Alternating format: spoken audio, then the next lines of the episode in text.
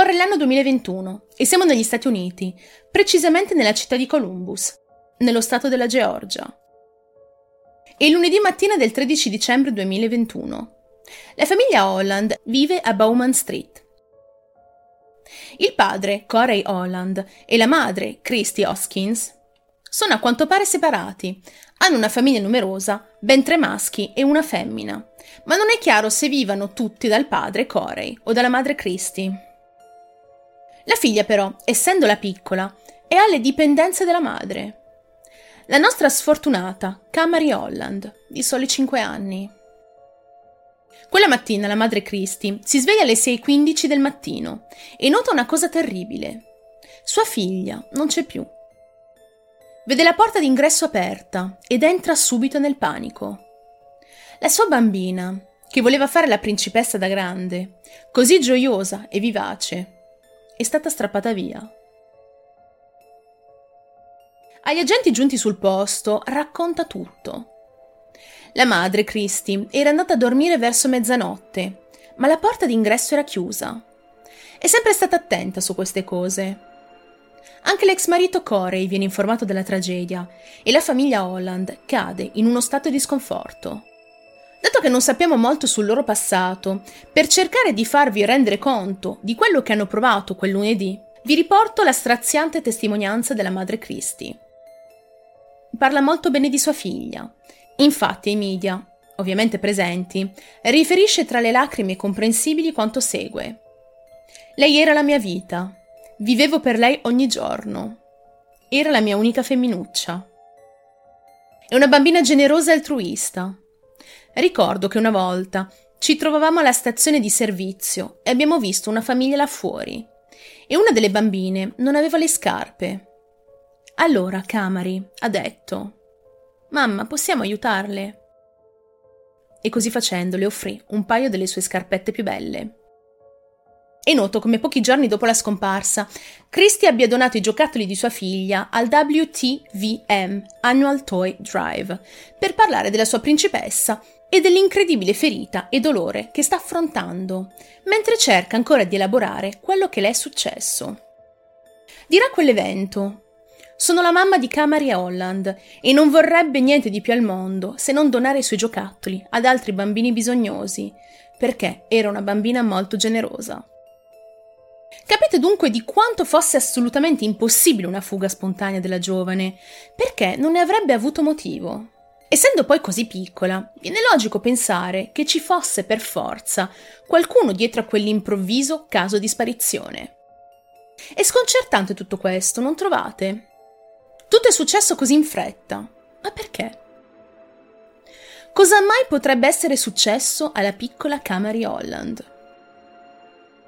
Date le lacune sul passato della famiglia Holland, potete già pensare quanto questo fattore non sia così determinante per la storia. Ci devono essere altri motivi che hanno portato a questa catastrofe, magari motivi recenti, cose successe di cui gli inquirenti non hanno ancora dettagli. Che qualcuno stia costruendo un bellissimo castello di carte, forse. Gli agenti di polizia di Columbus, capitanati dallo sceriffo Russell Heath Taylor, si mobilitano il più velocemente possibile per ritrovare la povera bambina smarrita. Sanno che una ragazzina così giovane, se fosse fuori da qualche parte, non avrebbe avuto vita facile. Ci sono molte aree dove una bambina di 5 anni avrebbe potuto perdersi, però ragionano anche sui fattori che avrebbero potuto scatenare il tutto. Fermandoci per un secondo, con le poche informazioni che abbiamo, se analizzata la situazione a tavolino, questa risulta essere abbastanza strana e troppo particolare.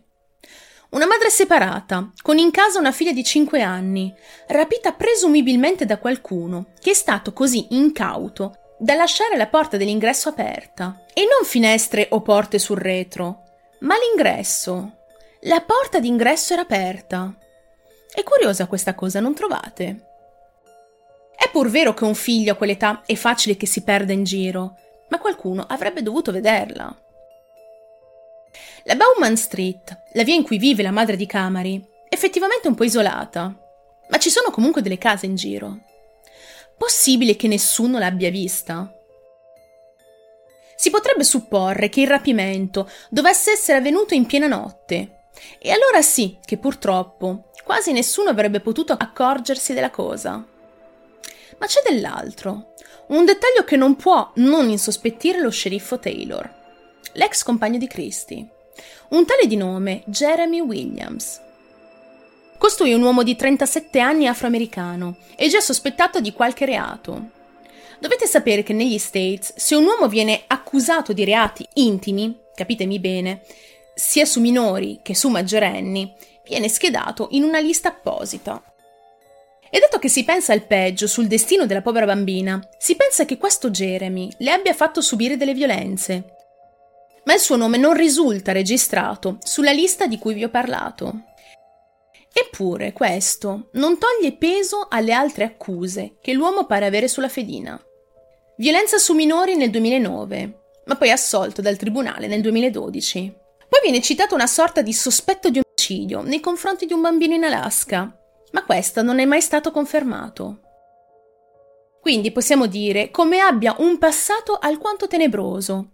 E forse in quel momento lo sceriffo Taylor avrà pensato: il lupo perde il pelo ma non il vizio.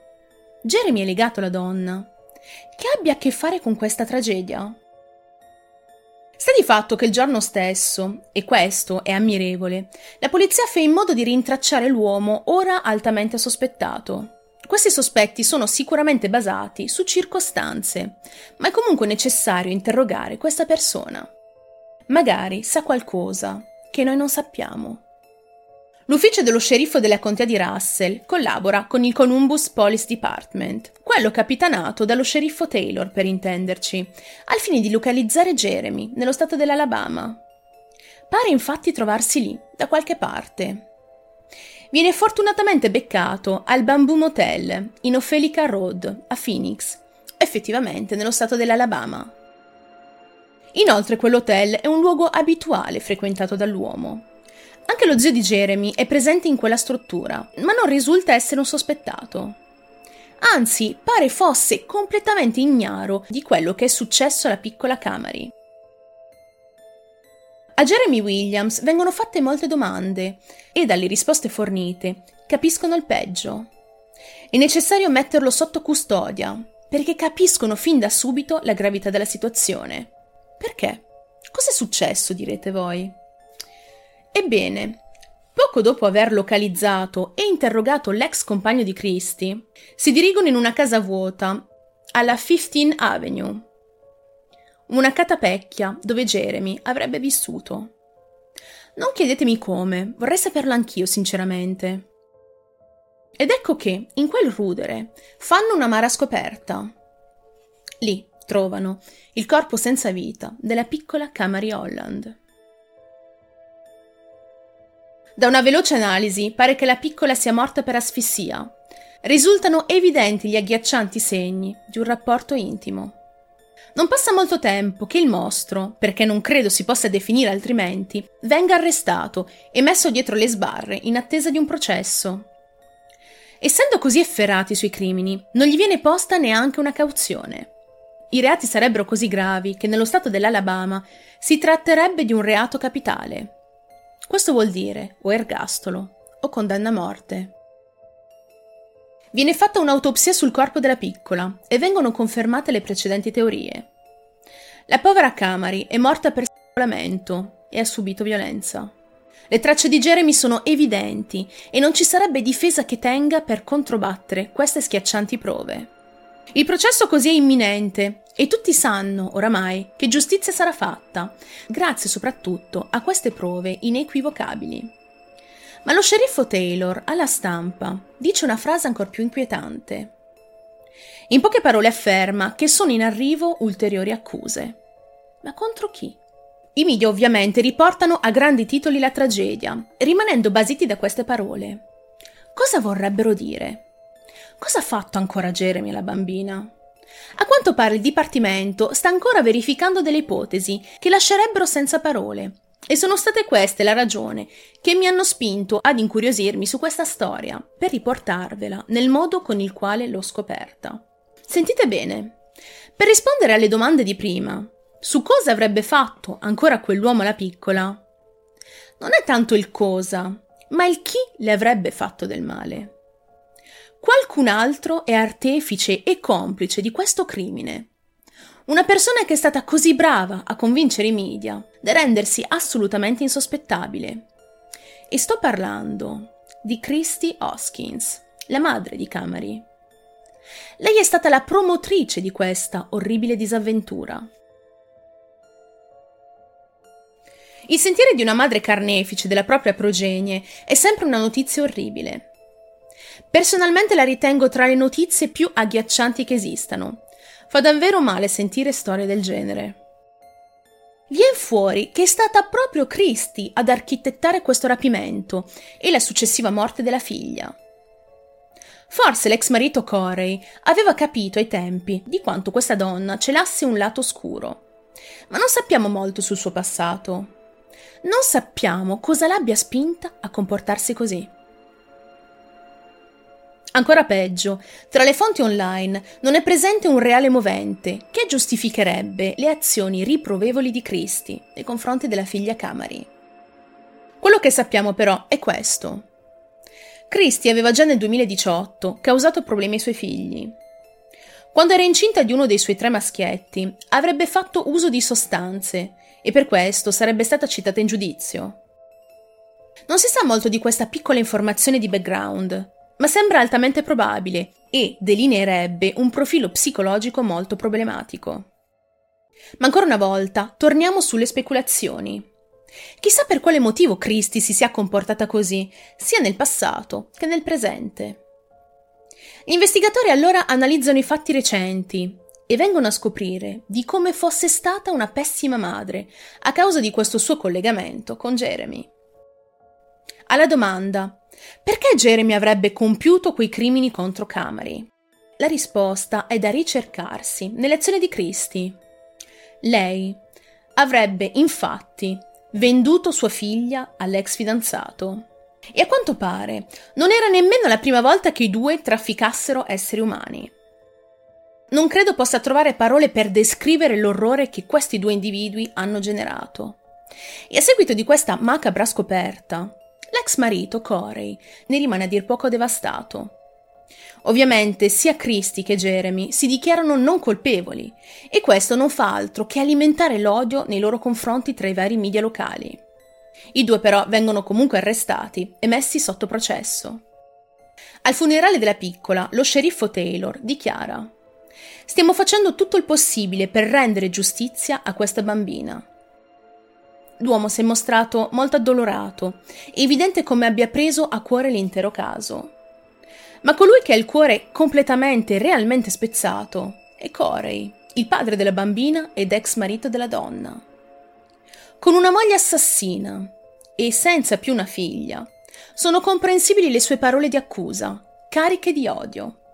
Infatti l'uomo dice la quantità di dolore che Cristi ha causato strappando camari dalle nostre vite non cesserà mai. Siamo felici di vedere che è stata arrestata. Siamo un passo più vicini alla giustizia per Camari. La nostra speranza è che giustizia sia fatta. Cristi dovrebbe ricevere, qualunque sia, la pena massima. Lei è un mostro. Una vera madre protegge e morirebbe per i suoi figli. Cristi è un mostro. Io e la mia famiglia continueremo a lottare per la perdita del nostro piccolo angelo. Arrivati in aula, c'è molto su cui discutere, ma poco da contestare. Le prove sono evidenti, le testimonianze anche. Il puzzle è già bello che finito e ogni pezzo è collegato. Ho letto molte fonti in cui si può vedere la graduale presa di coscienza della stampa sulla gravità del caso. Jeremy e Christie sono ufficialmente i responsabili della tragedia, gli unici e i soli artefici di questo massacro. Jeremy è colui che ha effettivamente compiuto l'atto più atroce, ma ciò non sminuisce la colpevolezza delle azioni della madre, la quale è stata colei che ha portato alla morte di sua figlia. Pertanto una prima sentenza è datata 4 aprile 2022, recentissima. Christie non si è presentata in aula nel momento in cui avrebbe dovuto dichiararsi non affetta da malattie mentali o altro. Avendo comunque detto di essere innocente, può presentare ricorso entro il 22 settembre 2022. Le sarà eventualmente affidato un avvocato d'ufficio e si vedrà cosa succederà. Sia lei che Jeremy rischiano grosso. L'uomo è incriminato con otto capi d'accusa, che se ve li dicessi, YouTube potrebbe portare anche me in carcere. Per darvi un'infarinatura, sono tutte accuse collegate ai fatti che sappiamo, correlate a vari abusi e atteggiamenti riprovevoli nei confronti di minori, oltre alla creazione di materiale decisamente illegale. Christie invece è incriminata per tre capi di imputazione, alcuni di questi concordi con quelle dell'uomo. E siamo giunti qui, in attesa di sviluppi di questa macabra storia. Come ho detto all'inizio, è una vicenda piena di lacune che lasciano spazio a tante speculazioni. Facendone un po' qui con voi, magari, continuando il dialogo nei commenti, trovo a dir poco terribile tutto quanto. Mi interrogo molto sul perché la madre si fosse spinta a fare questi gesti. Se già in passato è confermato facesse uso di sostanze, forse sono state queste ad aver cambiato la sua personalità. È da notare, perché se ci pensate non è affatto scontato, di come Christie sia stata molto brava a fingere di essere innocente. Davanti alle telecamere dei giornalisti si è mostrata come una mamma normalissima, dispiaciuta oltre ogni limite dell'accaduto e in cerca di risposte. Pensate che aveva avviato pure un GoFundMe per accumulare qualche cifra a sostegno della verità. Anche sulla piccola Camari purtroppo sappiamo poco e le informazioni dateci su sua madre, ovvero che fosse una bambina dolce e altruista, a questo punto possiamo ritenerle vere. Possiamo credere alle parole di una donna citata in giudizio per tre capi di accusa, uno dei quali sarebbe omicidio. Di sicuro a cinque anni è molto difficile avere atteggiamenti orribili e compiere gesti atroci, per cui ritengo personalmente improbabile che la bambina avesse un qualche tipo di colpa in questa storia. Ma forse, sempre ipotizzando, delle colpe potrebbe averle avute secondo la mente di sua madre. Lo sapete, quante volte abbiamo letto o sentito di storie in cui i genitori hanno dato la colpa dei figli per motivi di poco conto, a causa di fraintendimenti, circostanze particolari, incomprensioni ma alle volte questi sono sufficienti per scatenare nella mente reazioni pericolose, scatti d'ira, pensieri brutali, depressioni, fughe e così via. Ma in questo caso specifico ci sono più elementi inquietanti. Si parla della vendita di un figlio. Perché si dovrebbe arrivare a tanto? Forse per necessità economiche, forse per trovare un metodo per liberarsi di qualcuno di scomodo. Purtroppo è giusto sottolineare come certi gesti vengano compiuti anche senza un reale perché. Ricordiamoci che l'assenza di un motivo potrebbe anche essere un motivo, ed è sicuramente il più terribile. Se dovessimo formulare altre ipotesi e congetture, ma questa volta su Jeremy, entreremo in un discorso ancora più complicato. Non è mai facile parlare di violenza su minori e spesso la gente che avverte questi impulsi è altamente problematica.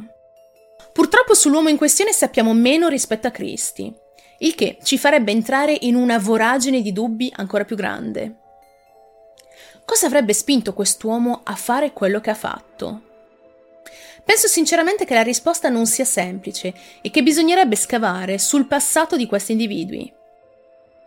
Nella loro mente si tratta di realizzare una perversione pericolosa, che bisogna sicuramente far analizzare da un bravo psicologo, e affrontare anni di terapia per cercare di trovare il nocciolo della questione. Non arrabbiatevi se purtroppo non ho molte considerazioni in merito, perché lo ritengo questo un discorso che va al di là delle mie conoscenze. E non mi permetto certo di formulare troppe teorie su cose che non conosco, ancor di più con un processo in corso.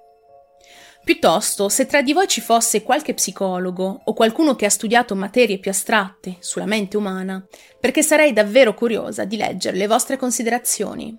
Pertanto, non avendo altro da aggiungere e rimanendo in attesa di una vera sentenza che possa giudicare i responsabili, per il momento devo dirvi che questa è la fine della storia della piccola Camary Holland.